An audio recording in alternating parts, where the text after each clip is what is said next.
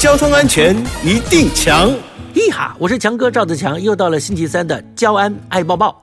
为了拯救生命，救护人员总是和时间赛跑。提醒各位驾驶朋友，在路上，如果您听到了救护车、消防车、警备车这些执行勤务的车辆鸣笛的声音，立刻避让，请不要在后面跟随疾驶、并排行驶或者还超车。新北市之前就发生驾驶人没有避让救护车，遭到远警开单举发。他不服，还提起申诉。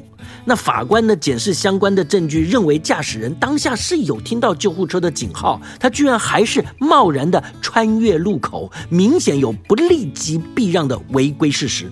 因此就判决驾驶人败诉。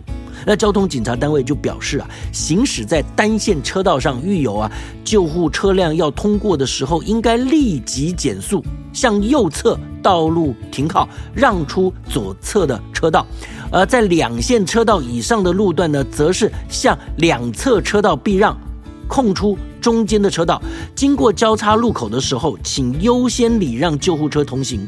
如果在后面跟随即使依法可以处驾驶人六百元以上一千八百元以下的罚款，而没有立即避让的驾驶人，最高被罚三千六百元，并且吊销驾照。以上广告由交通部与公路总局提供。